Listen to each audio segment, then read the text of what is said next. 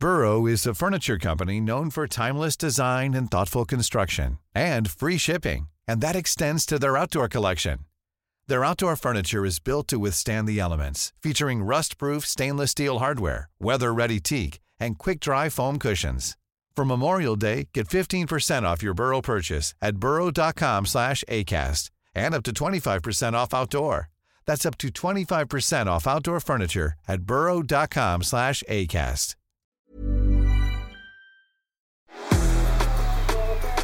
Today on the GegenPod, we've got a Socceroos debutant. Tommy Oar, 28 caps for Australia, jumps in with former Matilda Amy Duggan and me, your host Teo Pellizzeri, to talk about all the big issues in football.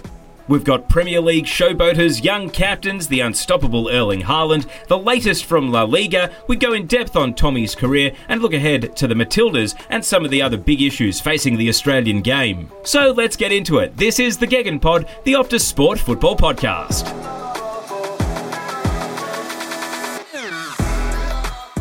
It is a GegenPod with a bit of a different feel this morning because we have a former Socceroo and a former Matilda joining us in the pod today. Tommy Oar making his GegenPod debut, and also former Matilda star Amy Duggan. Tommy, it's exciting to have you as part of the Optus Sport team.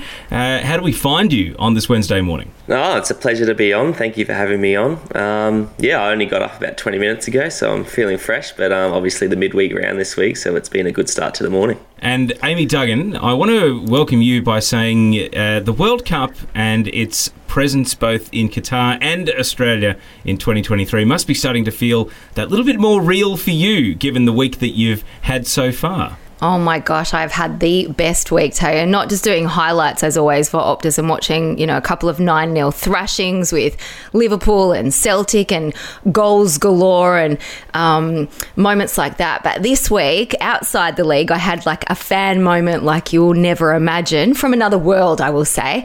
I got to host the men's and the women's World Cup trophy tours together in Australia.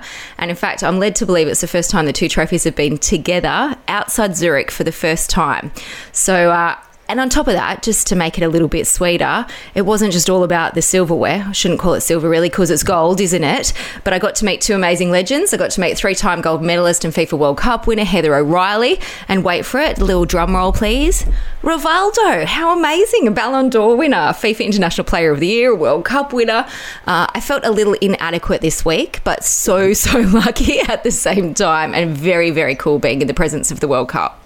I wanted to ask you a little bit more about that, Amy, because Michelle Escobar here at Optus and I were looking at Heather O'Reilly's career, and we saw that she actually played against the Matildas for the first time all the way back in 2004, but unfortunately you weren't in the matchday squad. So did you ever play against Heather O'Reilly, or do you have recollections of her playing right at the start of her career when she was a teenager? I mean, she's in her mid-30s now and obviously a World Cup winner and a legend of the US game, but when she was just starting out, the Matildas were a team that she wasn't actually able to beat. They drew 1-1 as well.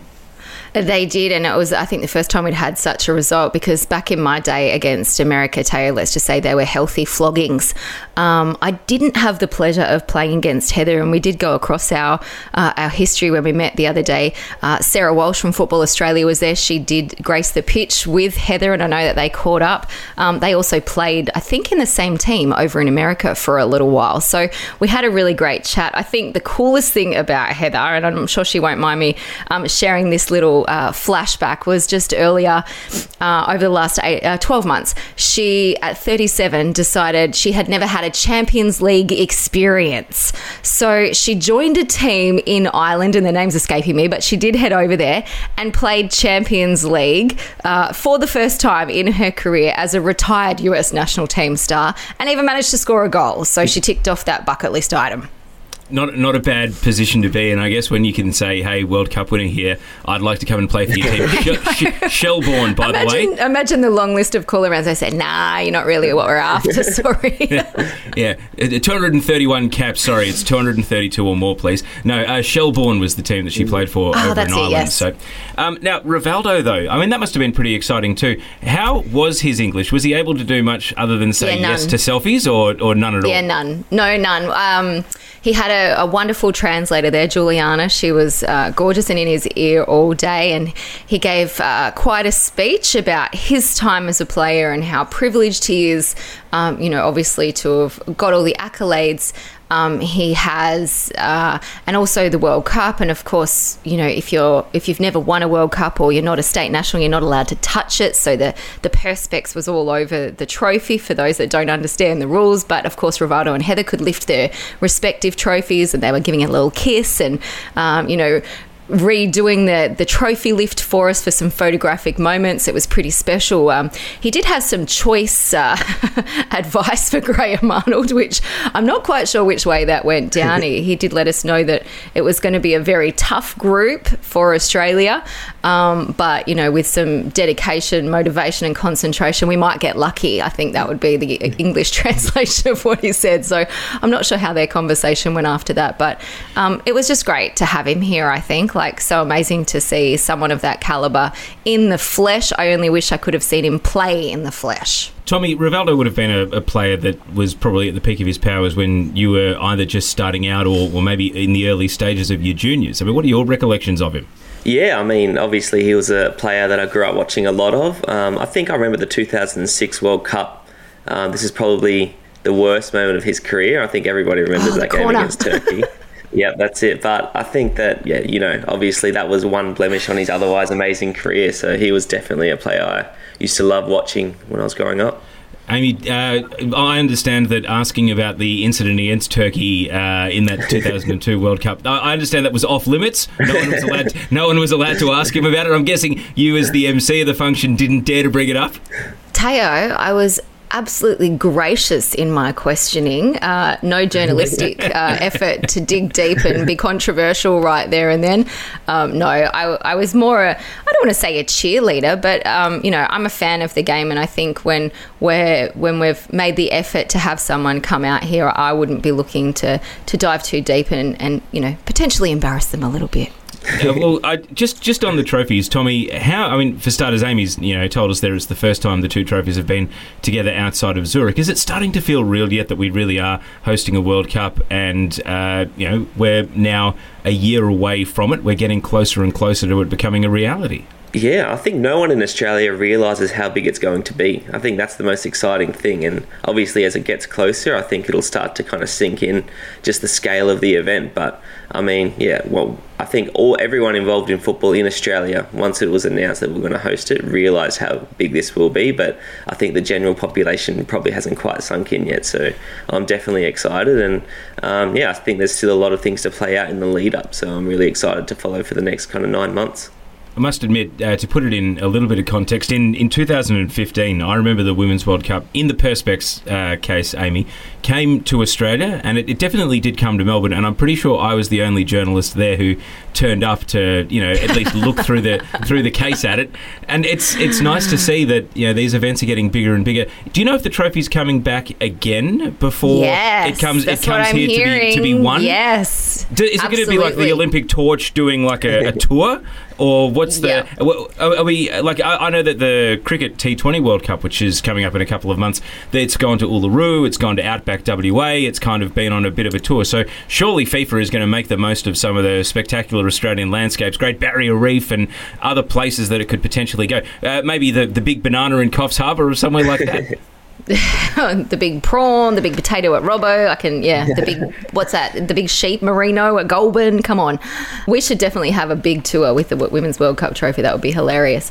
My understanding is, on a serious note, that it is coming back for a Women's World Cup trophy tour ahead of the World Cup. So I don't have specifics of that yet or where it's going to go, but it's super exciting. And I think the more people that get their eyes clapped on this, you know, architectural brilliant piece of, you know, grandness that I was never lucky enough to hold, the more we'll realise how real it is. But it is quite mind-boggling when you actually see it sit there and think, we put all these hours and all these moments and all these games in for this trophy at the end of the day, for this, you know, this little, it's not little, it's, you know, it's quite big, it's a good 50 centimetres tall, half a metre tall, but for a piece of silverware, because, Tommy, you would know, it's way more about the journey, isn't it, and the friendships and the experiences shared and the wins and the goals and the change room antics and the broken down buses and the trips to the training fields that are way out there and, you know, you're being punished for something something.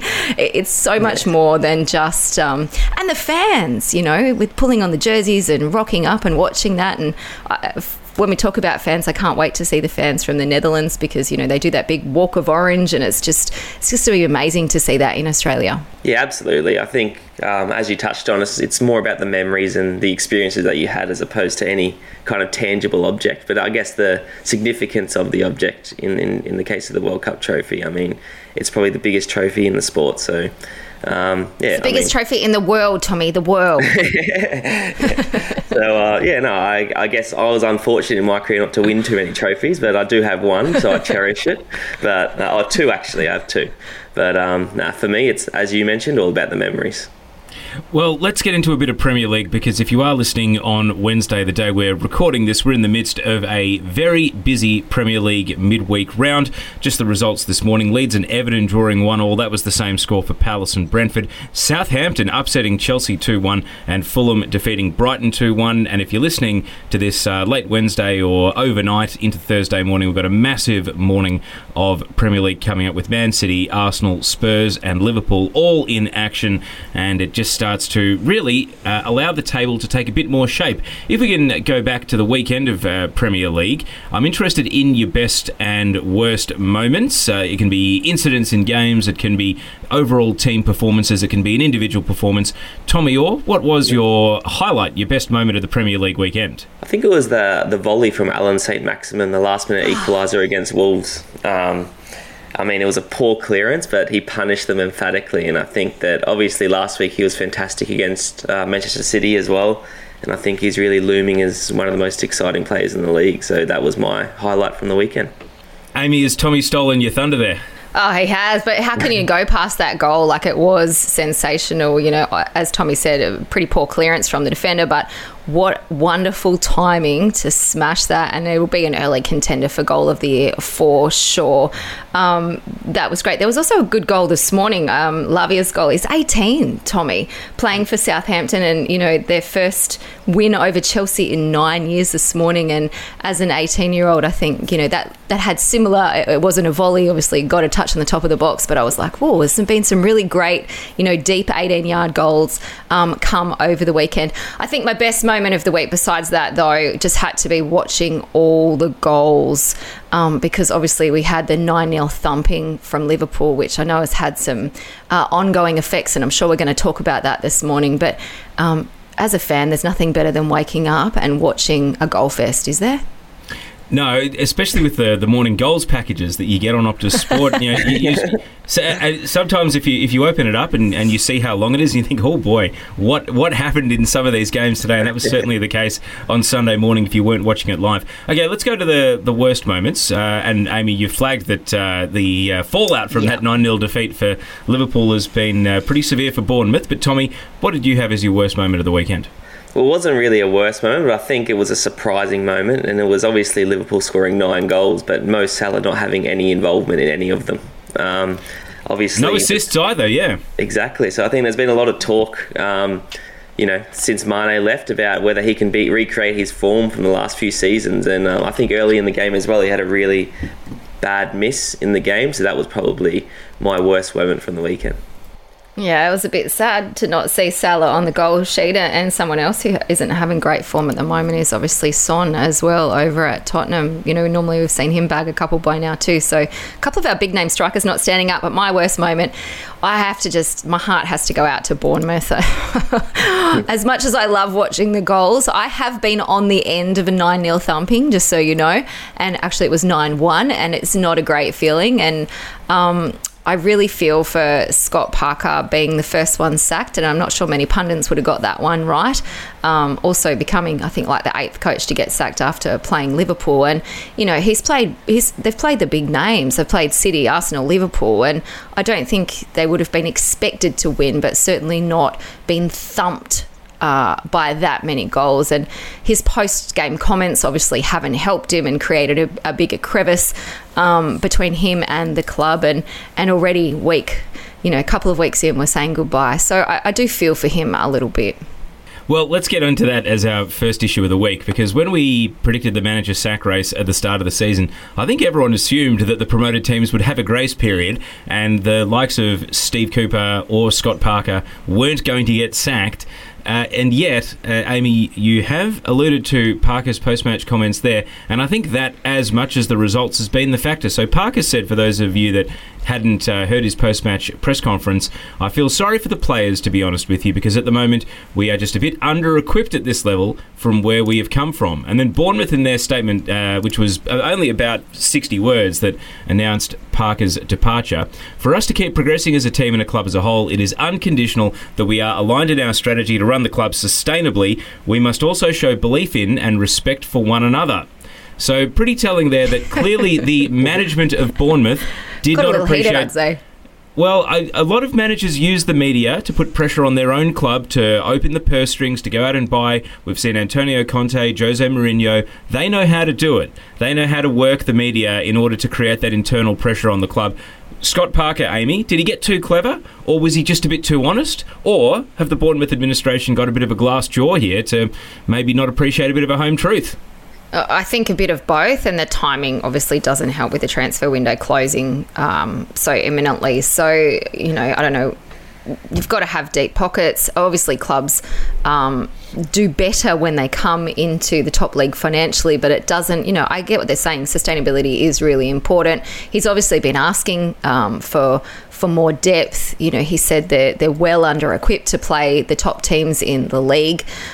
It's a tough situation to be in. It's just the fourth time in Premier League history we've seen a scoreline like that. And as I said, it's so hard. It's so hard as a coach.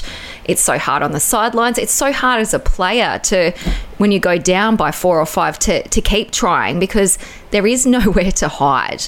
And in this case, it just kept getting worse. So, you know, I feel for him, and it was probably a little too late. And at the end, I think he was just looking for someone to share the shoulder of blame after such a demoralising and embarrassing defeat. The other question I have, Tommy, is are Bournemouth with that statement effectively saying, we're happy to be a Norwich, a Fulham, a West Brom. We're happy to be a yo-yo team here. We're not going to break the bank to try and avoid relegation in any one given year. The word sustainably stands out there to me as we're not going to go and make a panic signing on deadline day just because the manager wants one. Yeah, I think that there's kind of two factors to that as well, and obviously it's a really difficult league with the resources that some of the clubs have at the moment. You know, if you're not willing to spend to improve the squad, it can be really difficult to compete. But the other part is to sack a manager so early in the season. You know, you're kind of riding off the whole pre-season. So you know, the smaller teams with the smaller budgets, they can kind of get the edge by being really organised, disciplined. So they kind of dug themselves a hole now, because they're going to have a manager coming in, starting from scratch with a squad that probably isn't as strong as the other squads in the Premier League. So I think it's going to be a really difficult season for them. Now, the odds for the next manager, I'm not going to give the numbers. I'm just going to read them out in order of the names. Sean Dyche is the overwhelming favourite, the former Burnley manager. Chris Wilder, who we saw do amazing things with Sheffield United to get them into the Premier League and have that amazing first season before they then bottomed out in season 2. And other names, Jonathan Woodgate, Gary O'Neill, John Terry, Michael Carrick and Mark Robbins are among the leading candidates. Is this as simple as, because Sean Dyche is on the market, the Bournemouth administration felt as though they could pull the trigger on this sacking because he's right there and he's available? Well, you would think they wouldn't. I don't think any administration would be crazy enough to just sack and then we'll see what's on the market tomorrow. They would know what's out there and what their options are. Or they may have let him hold on just a little bit longer, Teo. But, yeah, it's good to have a backup plan. Is he interested? Will it work? You know, there's a whole lot of other considerations to come into a decision like this. But they will have to now move quickly. Tommy, would you hire Dyche, or would you want maybe... I mean, Bournemouth got into the Premier League the first time with a young sort of idealistic manager in Eddie Howe, ironically the manager that got sacked from Burnley and was replaced by Sean Dyche. But putting that aside, do you think they could go for a younger manager like a Jonathan Woodgate or a John Terry, or is the safe pair of hands Sean Dyche the answer to try and squeeze the most out of the cherry, so to speak, as they can for the season ahead? I think Sean Dyche is obviously the most logical option. He's obviously got the experience in the Premier League, and he's a known quantity also for the players, I think. But yeah, I think as well, you know, the other style of managers, you know, the more pragmatic and the people that maybe more resemble the Ange Postecoglou kind of style of football, I think they take a bit more time to kind of implement their style on a squad. And obviously there isn't time. There's obviously a really busy few months now leading into the World Cup, even busier than normal. There's a lot of games, so I think they'll want someone that can come in and make an immediate impression. It's a great point you make about the World Cup, though, because if a manager's going to get sacked, you would assume it is in that month's break where anyone that's not picked for the World Cup has effectively a new pre-season to go and prepare for the rest of the campaign. But we'll wait and see how that pans out with Bournemouth. Obviously, their goal difference now probably isn't going to recover for the rest of the season, so they're going to have that hanging over them. It's almost like an extra point for the rest of the campaign. Let's move on to an incident that happened in Spurs' 2-0 win against Nottingham Forest, and it was Richarlison doing the keepy-uppies and then getting absolutely clattered. Tommy, if someone did that in a game that you played in, regardless of whether it was in any of the various overseas leagues that you played in or in Australia, did Richarlison just get what was coming? Yeah, I've seen it a few times, actually. To be honest, it's the kind of thing that you associate with Neymar normally. He's not usually doing those kind of antics, but... yeah, I've seen it once, and it was actually Ange Postecoglou was the coach, and it was Enrique, the small Brazilian player in that team, that did it. And I remember Ange, after the game, basically ripped his head off and said that, you know, that kind of behaviour is unacceptable. And I think his reasoning was really interesting, because he said that, you know, you have to ask yourself if your behaviour, if your antics on the field are going to help your team win football matches. And if the answer is no, then don't do it. So. Did Enrique in that instance, like, was he just bored? Was he because he mentally had switched off and relaxed? Did he ever actually tell the team why he chose to do it, or did he actually want to go out and kind of assert himself and disrespect the opposition just because he felt like it? I don't think he made a conscious effort to disrespect the opposition. I think that, you know, we were a couple goals up, and he was probably just enjoying himself, and, you know, he probably lost track of his job in the game. So I don't think he had too many sinister kind of ideas behind it, but at the same time, being on the receiving end of that kind of behaviour would probably not be very nice, and I can understand why they lashed out at Richarlison the way they did. Be honest, did it ever cross your mind during your career to do something like that, or is it just something that you know not to do? Oh, I think sticking to basics for me was challenging enough, so I just tried to do that, to be honest. Amy, had you ever seen an act like that when you were playing, either from a teammate or an opponent? There's a few players jump to mind that are capable of this, and a few that didn't mind the odd dive in the penalty box and did it very acrobatically, but this was a little bit out there. And I think, you know, if you're mucking around or having a it's a less important game, or it's not a league game, or, you know, you're not playing for points, okay, I'm all for a bit of showing off, And when you're winning comfortably, and if you're going to do some sort of trickery that's benefiting the team, and I think, you know, that was the important part that Tommy just pulled out there too, that is the part. Is it benefiting the team? Look, if it is, go for it. But if it's not, watch out, because as your mate and as your teammate, you better make sure it's on, because... as the 5 metre pass didn't even make where it was supposed to make. So let's get that bit right. If you're going to muck around, make sure you make the pass correctly. And on the other hand, as a defender opposing you, I'm absolutely okay to cop a yellow card to whack you, to let you know that's not all right on my pitch. Like, don't be disrespecting, whether you meant it or not, Tommy. Don't be disrespecting my team like that, thinking that you can get away with that. Now, Amy, Brendan Johnson was the Nottingham Forest player who, to be fair, was maybe only the circumstances saved him from getting a more severe sanction for the tackle, because it was a spectacular way that he wiped Richarlison out. But in your Matildas teams over the years, were you the player that would take the responsibility, or would it be... Oh, my God, you're asking for me. Oh, my inside secrets today, Teo. Well, no, I'm just saying, would it have been your good friend Heather Garriock that may have gone and hit the reducing tackle to say, don't disrespect us like that? I think I grew up in an era where there were some pretty tough players. Alison Foreman, Anissa Tan Darby. H is a little bit younger than me, but certainly a competitor. And there have been plenty of games where it gets, you know, a bit angsty out there. I think when you take on a leadership role in a team, you can't, you know, certainly as captain, you can't be going out making challenges like that, because it's, you know, that's probably not the way to lead by example. But I think every team has what I like to call an enforcer, and someone that sets the tone and really steps up when those tough challenges are required. I'm not sure, you know, it was necessarily required what happened to Richarlison from Johnson, but at the same time, I totally understand it. And, you know, the commentary team during the game copped a bit of flack for saying, well, what did you think was going to happen? And I think you'll find most competitors at the top level will say exactly the same thing. If you're going to be cheeky and you're going to be smart, make sure it comes off, and watch out, because the other team's not going to take kindly to it.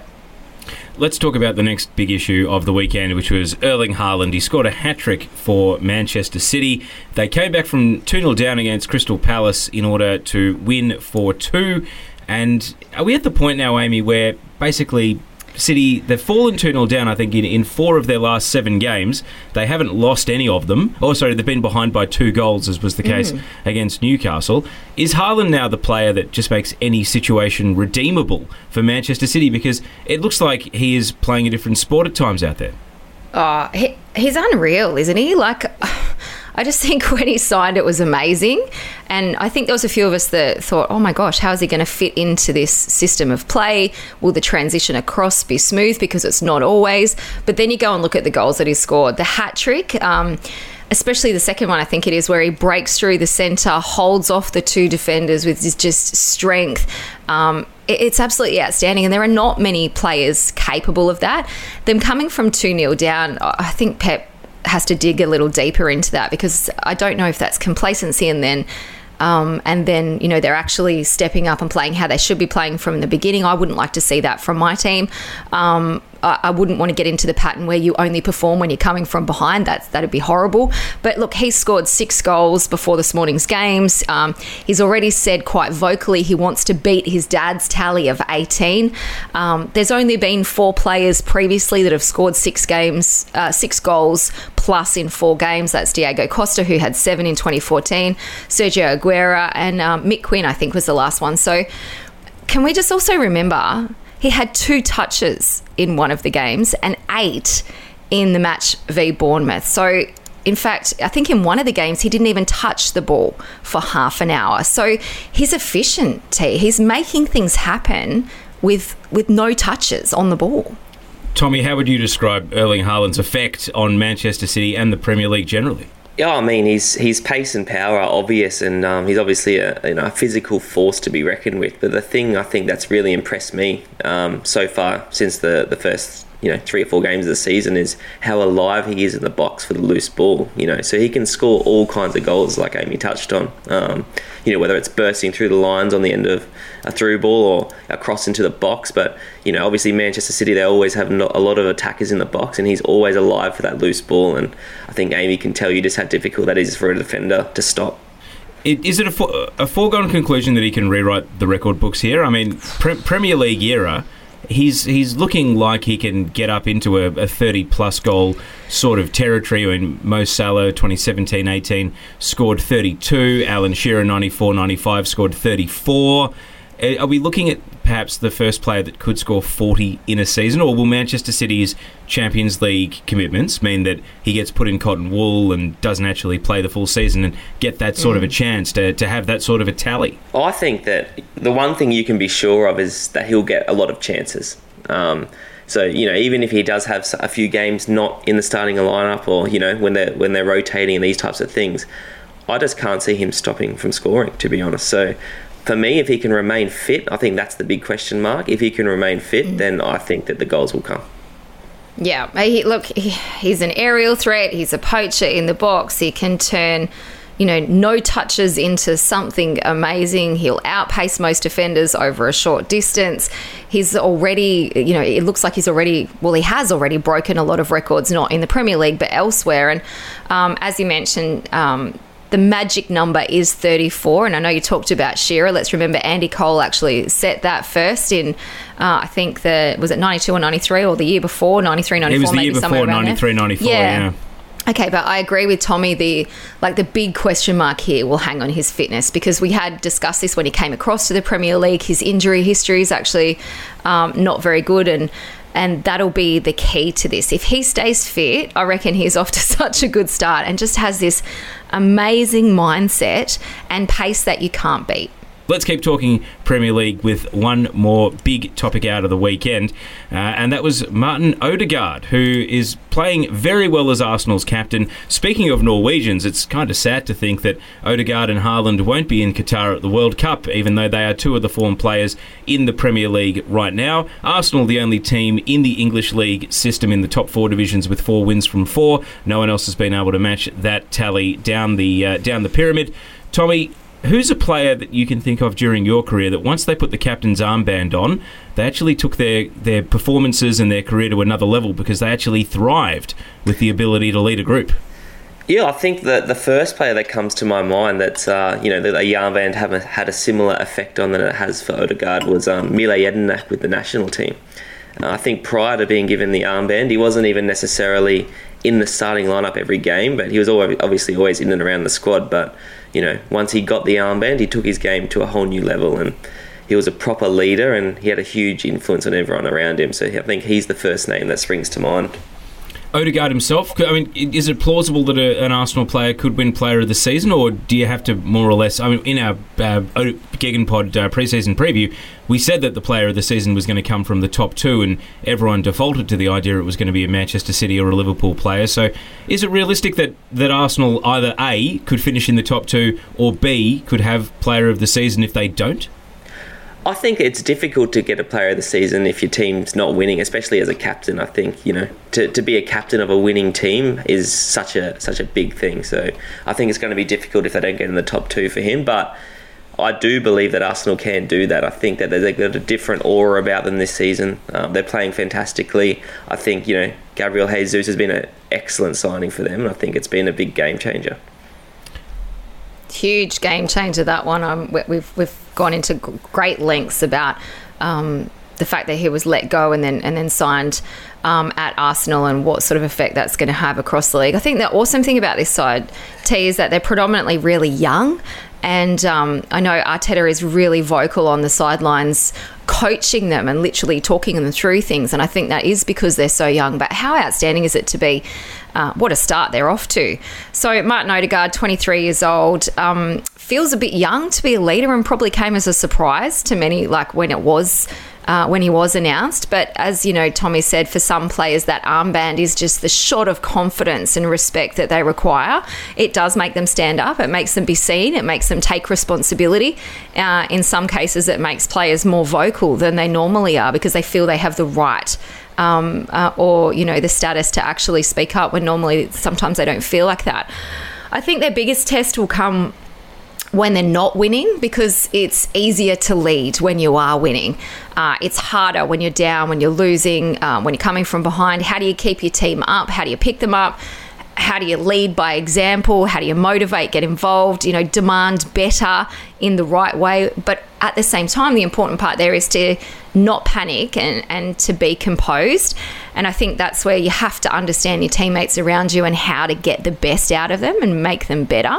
The glimpses of that so far have been really good. We take the game against Fulham, for example. There was a period there where they kind of dropped off and he got really involved. He created things. He ended up scoring, and I think, 3 goals in 2 games. So, at the moment, it looks like the right choice, doesn't it? And his relationship with Saka is one to keep an eye on, too, because I think he looks up to him a little bit, but he also passes to him more than any other player on the pitch. Well, before I get your answer about the captain's armband changing a player's career, Amy, the one I think of is Steph Catley was made Melbourne Victory's captain at a really young age. I think she was only 21, and then ended up winning a championship with Victory at, I think, only 21 or 22. And then when she moved to Melbourne City, it was the super team. It had Jess Fishlock as the obvious captain. It had Kim Little and Jen Beattie and some of those senior Australian internationals like Lisa Devanna. And Catley just went back to being able to be a young player again and get to learn all over again. But that experience of being able to captain a championship in her early 20s has held her in incredibly good stead. And even though she hasn't captained too many teams since, I still feel as though that did have a transformative effect on her at a very early stage of her career. Well, I think she captained the Matildas for a little while too, if I'm not wrong. So I think, for Steph, it was what a wonderful experience to have, you know, leading a team and a young team again through a league and all the way to a championship. I think it's important that all players are afforded that opportunity, especially in their junior careers, so they understand what it's like. And often you mentioned Jess Fishlock there, and I think Jess is an outstanding leader, but for completely different reasons. They're very, very different captains. Jess is very vocal. I like to say bossy, but it's not bossy. It's instructional. She's demanding. She sets the standard, the tone. You she'd be right up here for not, you know, lifting and being at the right level. A very different captain to Steph, who I think has a more soft influence on what goes on, but also while she's fiery and competitive, it doesn't you don't see it, the emotion of it. And I think, you know, there's a really fine balance between a captain that's super emotional and can sometimes be pushed over the edge to a captain that can be very composed. And in saying that, like, some players just don't need the extra pressure either, Teo. Some players would capitulate onto being the captain. They don't want that extra pressure. They don't need it.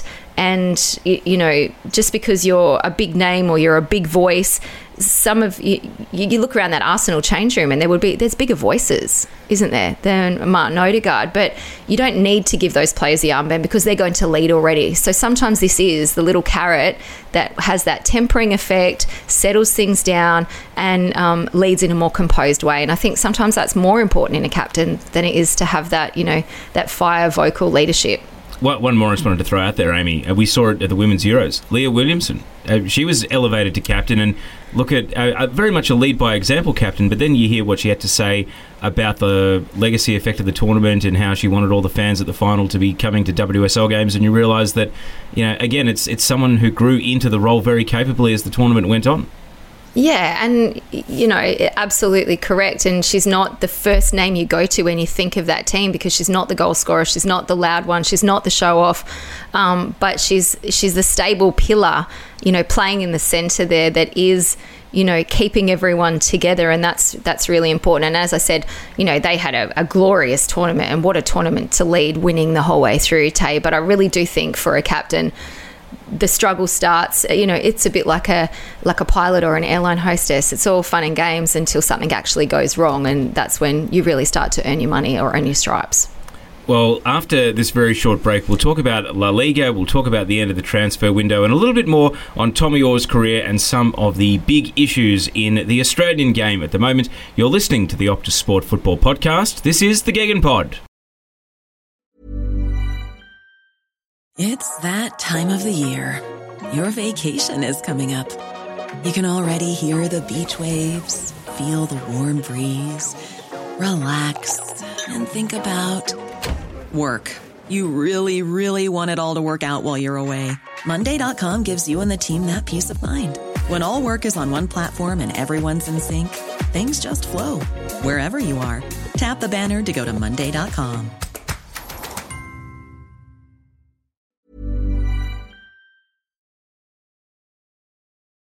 Welcome back to the GegenPod. In the pod today, we have former Matilda Amy Duggan and former Socceroo Tommy Oar.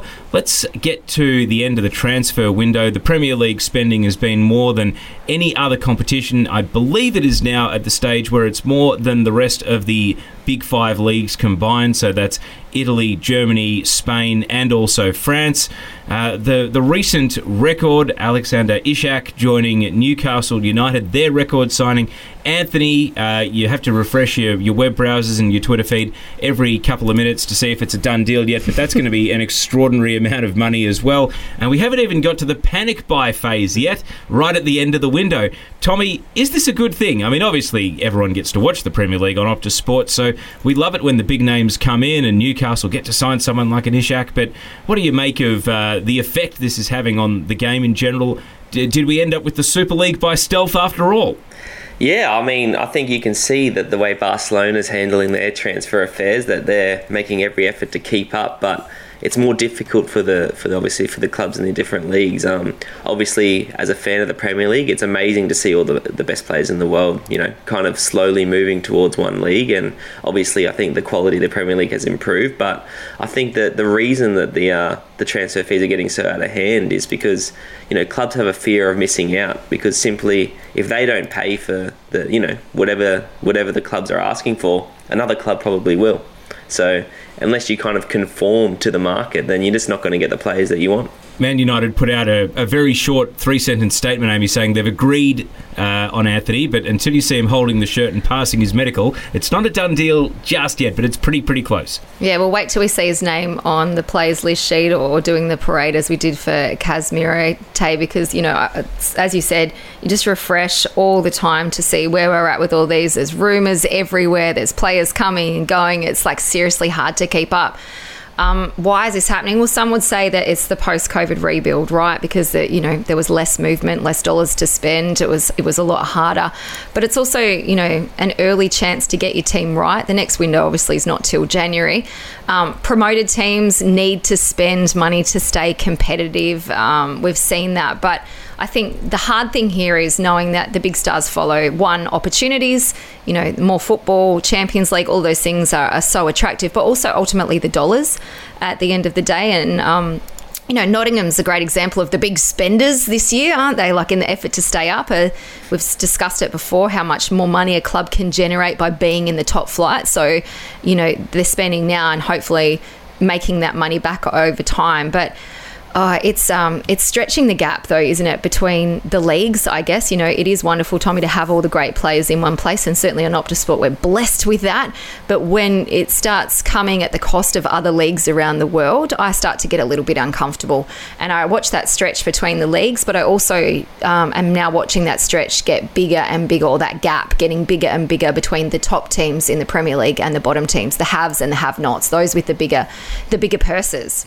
No, yeah, exactly. And I think that, like you touched on it, you know, for the smaller teams and the championship teams as well, you know, if a team hasn't gotten promoted for a few seasons, they can get left behind very easily as well. And I think what you'll see is that eventually a team that gets relegated will immediately bounce back up, you know. So I think that these are kind of the secondary issues that can happen from, you know, the transfer fees and these kinds of things just getting out of hand. But I think it'll be an interesting few days ahead. And like you touched on, I think Nottingham Forest as well, their approach to the transfer market has obviously been the polar opposite to Bournemouth. So how both those newly promoted teams will fare this season will be very interesting. Yeah, and then you look at like your West Ham and Newcastle too, Tay, like $50 million or more on players. And, you know, in Newcastle's case at the end of last season, they had to do that because they were staring down relegation at that stage. But the more money you spend, the higher you climb up the ladder. Well, generally, because it's not really helping the Hammers at the moment, is it? But, you know, the transfer system's supposed to be there to share the wealth and reward clubs for player development. And I think really all it's doing at this stage, T, is stabilising the power structure because, you know, as we've discussed, not all teams can afford the likes of some of these top players. Oh, and in West Ham's case, I mean, signing Scamacca and also Paqueta from Lyon, both more than €30 million, the transfer value. These are players that were linked to some of the top clubs in the world. And as the top clubs, you know, have to make the hard decisions on their wage structure and who's going to be the top earners in their team, West Ham are the ones that come in and are willing to actually break the bank and pay the money. And if it pays off for them, they're absolutely capable of making the leap into a team that's permanently in those European places, and who knows, maybe even pushing for the Champions League if they consistently do this over a number of transfer windows, adding players of this quality. I'm sure West Ham fans would be hoping that turns out to be the case, and Newcastle are probably trying to do it in a far quicker period of time than maybe the Hammers are, that's for sure. Speaking of La Liga, though, and Barcelona, Tommy, you touched on them and some of their transfer activity. Robert Lewandowski, he was able to show his quality at the weekend as Barcelona beat Valladolid 4-0. Luka Modric and Karim Benzema were both excellent as Real Madrid had another win of their own. They're a perfect terrific 3 wins from 3 so far to start the season. But we're not talking about spring chickens here. We're not talking about young players on the rise. These are still very much the old stages at the peak of their powers. And my question is, how and why have the likes of Lewandowski, Benzema, Luka Modric been able to remain some of the best players in the world well into their 30s? Yeah, I think obviously we're talking about 3 of the best players of this generation. So I think it's true that it's remarkable that they're still, you know, at the peak of their powers, but I don't necessarily think it's a theme across the board. I think it's just a reflection of their individual talent. The other thing I think that's worth mentioning is obviously the La Liga is a fantastic league, and it's on par with the Premier League, but I believe that the physical demands probably aren't the same. So I think it's probably a bit easier to have a little bit more longevity in that league than it would be in the Premier League, for example. Wowzers, Tommy, that's a big call to make, isn't it? Like less challenging. I think for me, T, it's just about professionalism. That's what's changed. I think you look at training methodology, analysis, loads, programs, insights, sports science, injury prevention, rehab. Let's not forget, the more you play football, the smarter you get, or the better football brain you have, the longer that you play. But it's sometimes the body, generally, that lets you down that becomes the issue. So, I think it has a lot to do with those things. I don't think they've necessarily had an easier ride. I think they're just outstanding, and they're able to get better because they've been in the game for longer.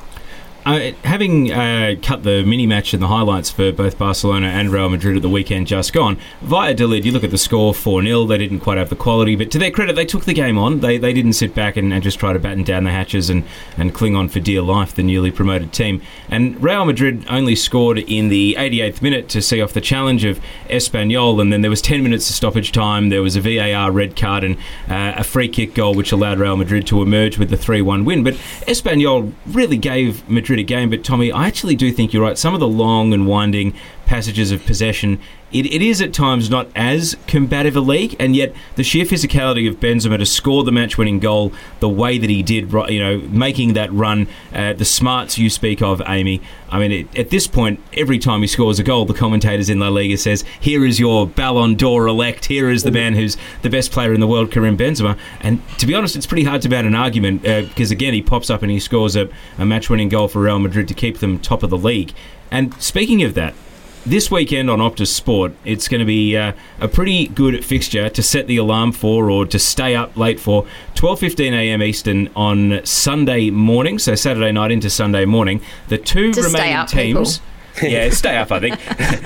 The two remaining teams with a perfect 3 from 3 record, Real Betis against Real Madrid, are taking each other on Optus Sport. Manuel Pellegrini is the Betis manager. This is a club that's had no shortage of ambition. They once broke the world transfer record on Danielson, who was a contemporary of Rivaldo. Nabil Fekir is probably the standout player in that Real Betis team. They finished 5th last season. They were only 5 points off the Champions League places. So it's good to see we've got another emerging contender in La Liga. It's not just the big two, and then Atletico Madrid and Sevilla as maybe the other runners. It is exciting to see that a team like Betis is trying to shake things up.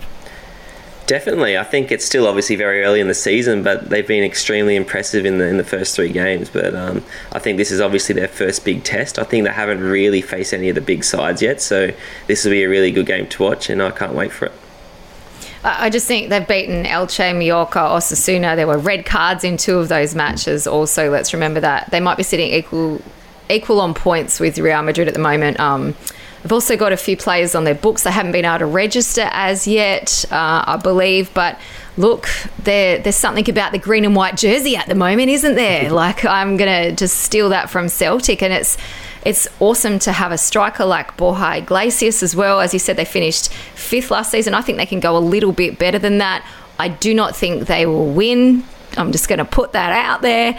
And I think this weekend will be a massive test for them. And in all honesty, if you look at the stats moving into this game, I think they have a 15% chance of winning on Sunday. So I always love an underdog and I'd love to see an upset, but in the real world of things, I can't see it happening. And on the Celtic topic, I think that Real Madrid's playing Celtic a few days later as well, so that's another kind of parameter to that game as well. And speaking of teams from Sevilla play Barcelona at 5 a.m. Eastern on Sunday morning this weekend, so we'll see if they can get their season back on track, because they've had a pretty shocking start to the campaign. No wins from their first three games, and now Barcelona come to visit, so it's probably the last team that they wanted to see. We'll leave La Liga there. You can watch it all on Optus Sport, of course.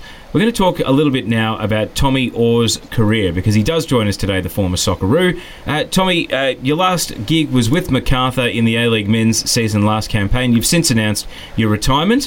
What have you been doing when normally you'd be undertaking pre-season training, and what are your plans for the future? I haven't done too much, to be honest. I think the last kind of 6 or 7 weeks I've spent a lot of time with my family. Obviously, travelling around for the last 14 years hasn't given me too much time to be able to spend at home on the Gold Coast, so I really enjoyed kind of over the last month just spending a lot of time with my siblings and my parents. So yeah, that's kind of what I've been up to, and in terms of long-term plans at this stage, I don't really know. I'm just kind of enjoying a bit of downtime, but I mean, to stay involved in football in some capacity for me is a no-brainer, so we'll see where that leads. You are learning to surf in your downtime, Tommy, though, aren't you? Yeah, I mean, that's still very early stages, but I mean, it's on the list. Was it a sudden decision to wrap it up, or had you been thinking about having a sort of a set date for when you might decide enough's enough? No, I mean, it's something I've contemplated for a while, and I hadn't made any kind of decisive... I hadn't decided before I decided to retire absolutely that was what I was going to do, but I mean, I had it in the back of my mind, and kind of the thought of another A-League pre-season wasn't too appealing, to be honest, and I thought that, you know, rather than going through the motions and just playing for the sake of it, I'd rather call it kind of on my own terms, and whilst I was still kind of at the having some good form and these types of things. So there was a lot of kind of variables in my mind, but ultimately I was comfortable with the decision, and now I'm happy I made it. You're going to miss it, mate. I'm telling you right now. My advice to players out there always is to play for as long as you can, because you're a really long time retired. And Tommy, I hope you have a wonderful, well-earned break and you learn to surf well. But at the same time, I really do hope you pull a jersey on again sometime soon, because, you're 30, so is Benzema. We get smarter as we get older. Get out there. Before we get into some of the GegenPod listener questions, which were submitted by our fantastic listeners, Tommy, I have a question for you. How busy is your phone going to be when we get a little bit closer to sort of November, December, and the NPL clubs start thinking, hang on a minute, Tommy Oar's available. Are you expecting, South Melbourne or Apia Leichhardt or Preston Lions or Blacktown City to get on the phone and try to lure you out of retirement to play a little bit of NPL, or maybe even a bit further down the leagues, or maybe even a local team up on the Central Coast? Yeah, I mean, like Amy touched on, I think I will miss playing, so what level I'll play at, who knows, but I think that I'll have a hard time convincing my girlfriend to give up my weekends again to play NPL, to be honest. After 14 years of having no weekends, we're enjoying having them together at the moment, so I don't think that's very likely, but you never know. I think, putting on the boots for a local team could be a bit of fun, so I think that's probably a more likely scenario. Find that Friday Night Lights team. Yeah, exactly. But here's my tip: maybe play at a very casual level until you get the bug back, and then that'll be perfect timing for the National Second Division, and you can be a marquee signing for one of the teams in that competition. How about that? Just take on Tay as your agent; he's got it all. I've got it all figured out, mate. Absolutely. Now, let's rather than my silly questions, let's get into the listener questions. Reflecting on your career, Tommy, Hiata wants to know the toughest defender that you played against. Who comes to mind? Sergio Ramos, I think. So obviously in the 2014 World Cup, I was fortunate enough to play against him, and actually I had a collision with him in the game where I actually sustained quite a bad knee injury. So it was the toughest in many senses. In obviously from a footballing perspective, he was tough, but also physically, he probably gave me the worst injury in my career. So he was definitely the name that comes to my mind. What was the funniest encounter you've had with a stranger on the street who recognised you? That's a tough one, to be honest. There was one recently in Melbourne 2 weeks ago where I was in an Uber, and the guy was a big football fan, and had a lot to say about the mistakes I made in my career. So that was a pretty random encounter that I had. To be honest, there wasn't really too many other ones that came to mind, but that was a timely question because that would literally only happened 2 weeks ago. Logan wants to know, who do you think is the next Australian capable of bursting onto the Premier League scene? Yeah, it's a tough one. I think there's a lot of candidates. I think one player I've been really impressed with is Kai Rolls. Obviously, we saw how good he was in the World Cup qualifier recently against Peru. But now that he's gone over to Scotland and he's playing for Hearts, he's really settled in well. He scored on the weekend, actually, but he's getting a lot of plaudits over there. And obviously, you know, Scotland is a league that the Premier League and England looks to a lot. So I think that could be a move on the cards for him in the future if he can maintain his current form for sure. Junior wants to know, how did you stay disciplined with your training? It's hard for me. Yeah, well, you obviously have a lot of coaches pushing you along and a lot of teammates. And I think that, you know, obviously being a professional athlete, you're competitive by nature and you want to play every game. There's always a lot of competition for spots in the team. So if you want to play on the weekend, you have to train well. And I think that's always been one of the main motivators is, you know, if you don't train well, then you won't play. We've got another question here, and I'm sure you get asked about this a lot. They're wearing the 121 number jersey. I mean, it's not the main thing. You probably remembered more for the goal against Japan, but the 121 jersey, that's going to be something that follows you forever, I imagine. It is, and I still get questions about it, to be honest. And I think that there was a story actually that circulated about, because in my career I often wore the number 11, and 11 times 11 is 121, coincidentally. And they asked me if I chose it because of that. They thought you were into numerology, did they? Yeah, they did. So it was... I had nothing to do with it. Obviously, it's a random fact, and it's kind of funny that I wore it on my debut as well. And you know, it's the only Socceroos jersey I've got framed at the moment. It's 121, and every time someone sees it, they're very inquisitive. But it's just one of those things, you know. And obviously, I didn't choose it, but it is what it is. So. Yep. Well, speaking of superstitions, Ollie wants to know, how do you prepare for games? Were you a strict routine guy, or were you very much flexible based on the circumstances of what time of day or whether it was home or away?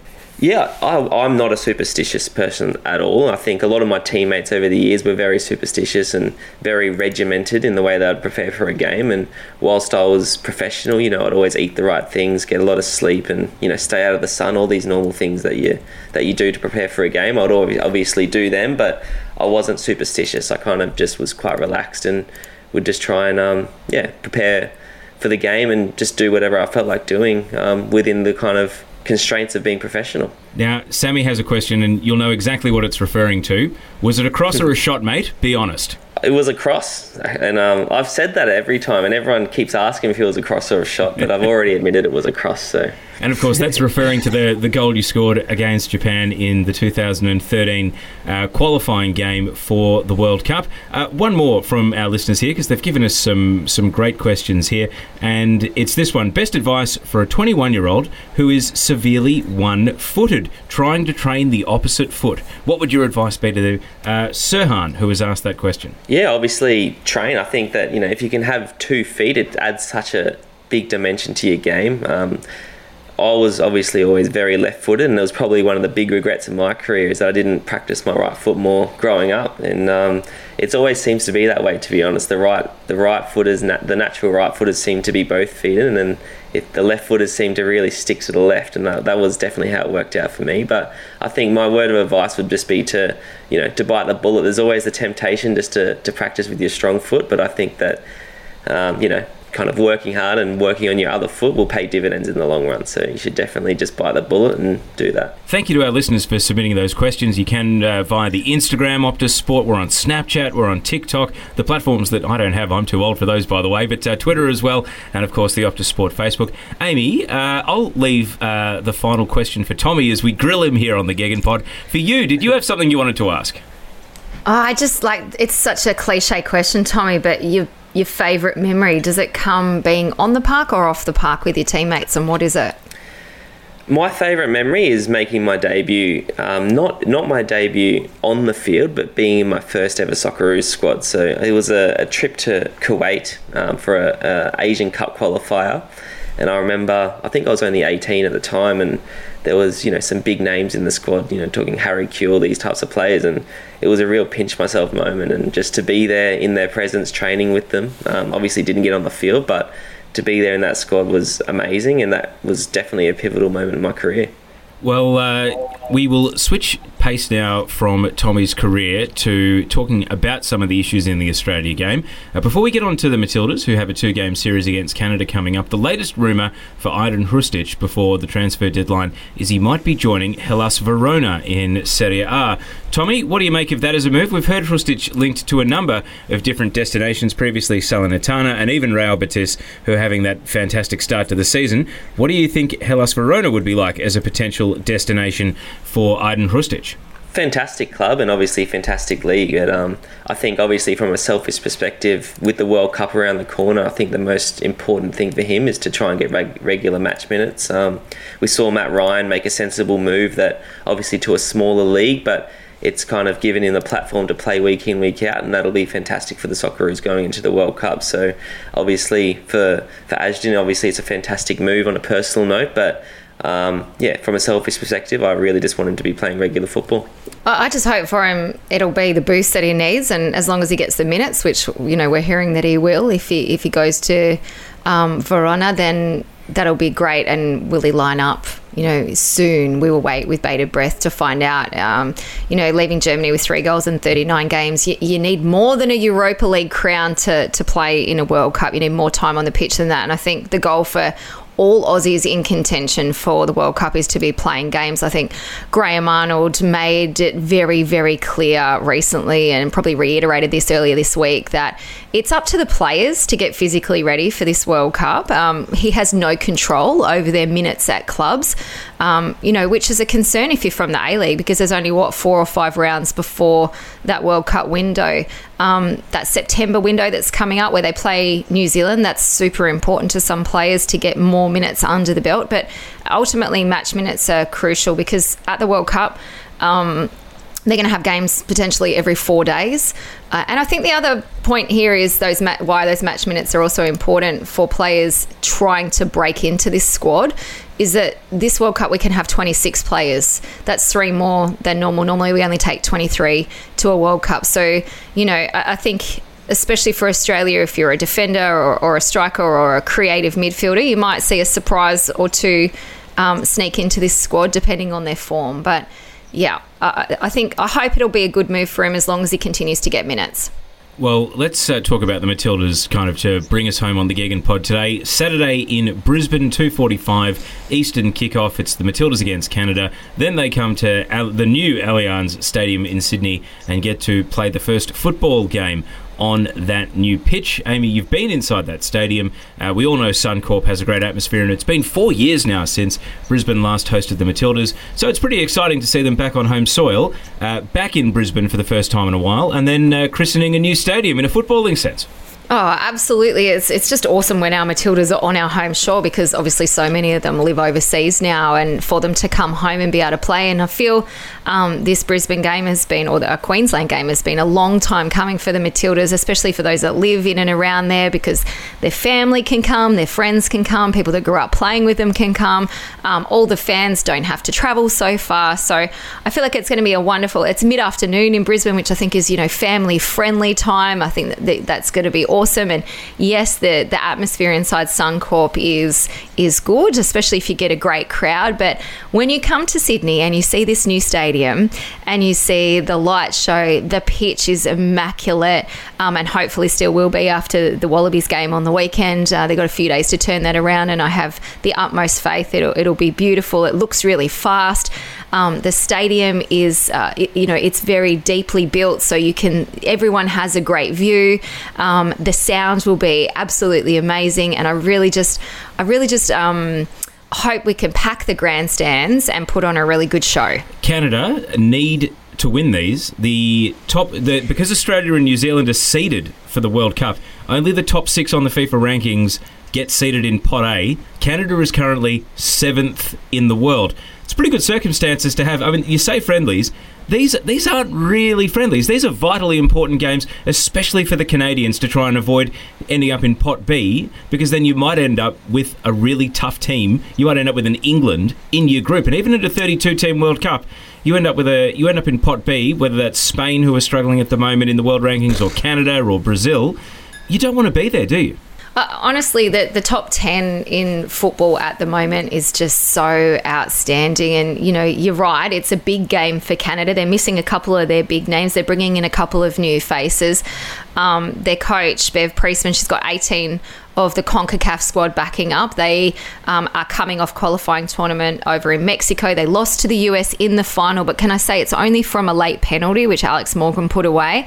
And so, you know, they're competing with the world number one there. People might have a different view on that because you've just seen England, you know, wipe the Euros. And I think there's an expectation that England may end up in that number one position, but we'll have to wait and see. But any of those top 10 nations, it is amazing. And I don't think there's going to be an easier route to get there. As I said, 18 of the players backing up from that. There'll be 12 players from the medal-winning team in Tokyo.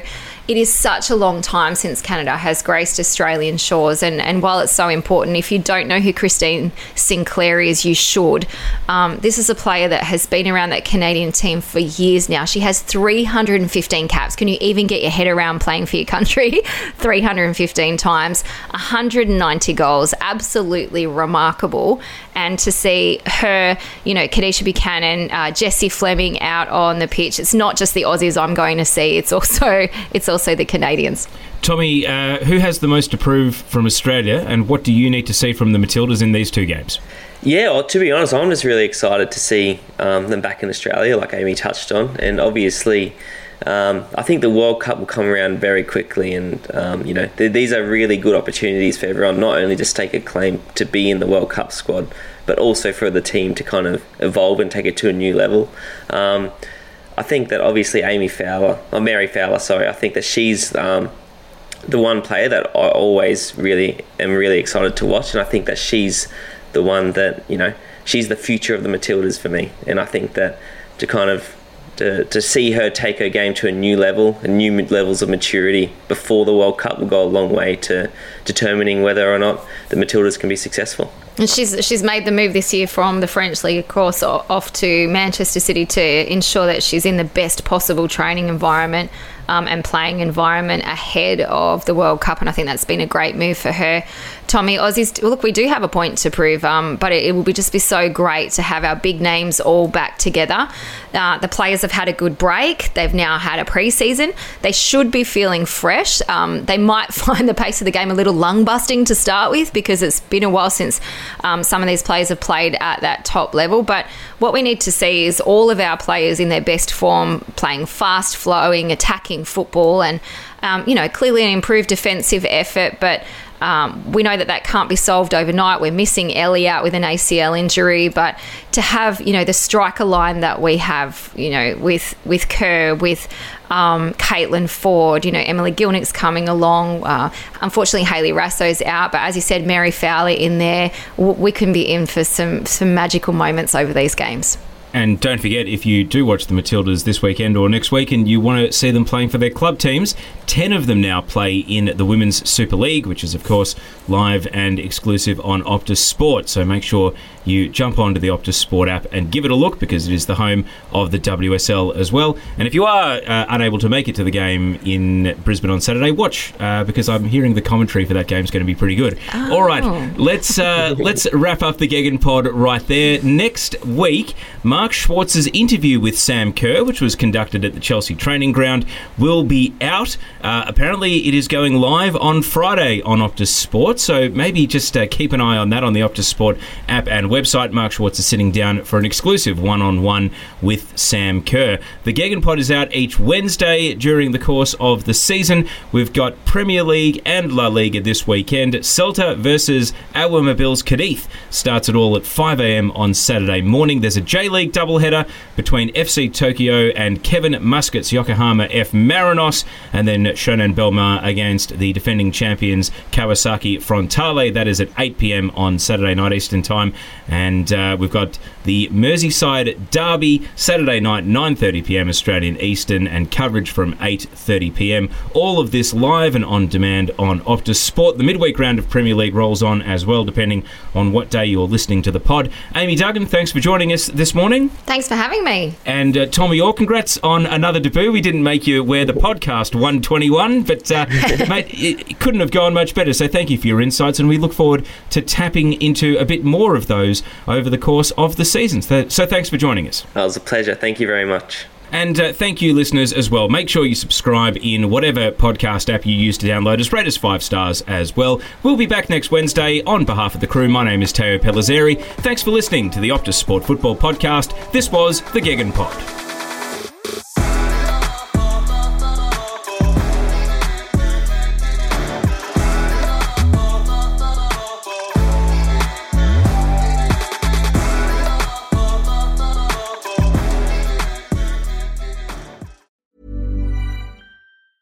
Planning for your next trip? Elevate your travel style with Quince. Quince has all the jet-setting essentials you'll want for your next getaway, like European linen, premium luggage options, buttery soft Italian leather bags, and so much more. And is all priced at 50 to 80% less than similar brands. Plus, Quince only works with factories that use safe and ethical manufacturing practices. Pack your bags with high-quality essentials you'll be wearing for vacations to come with Quince. Go to quince.com/pack for free shipping and 365-day returns.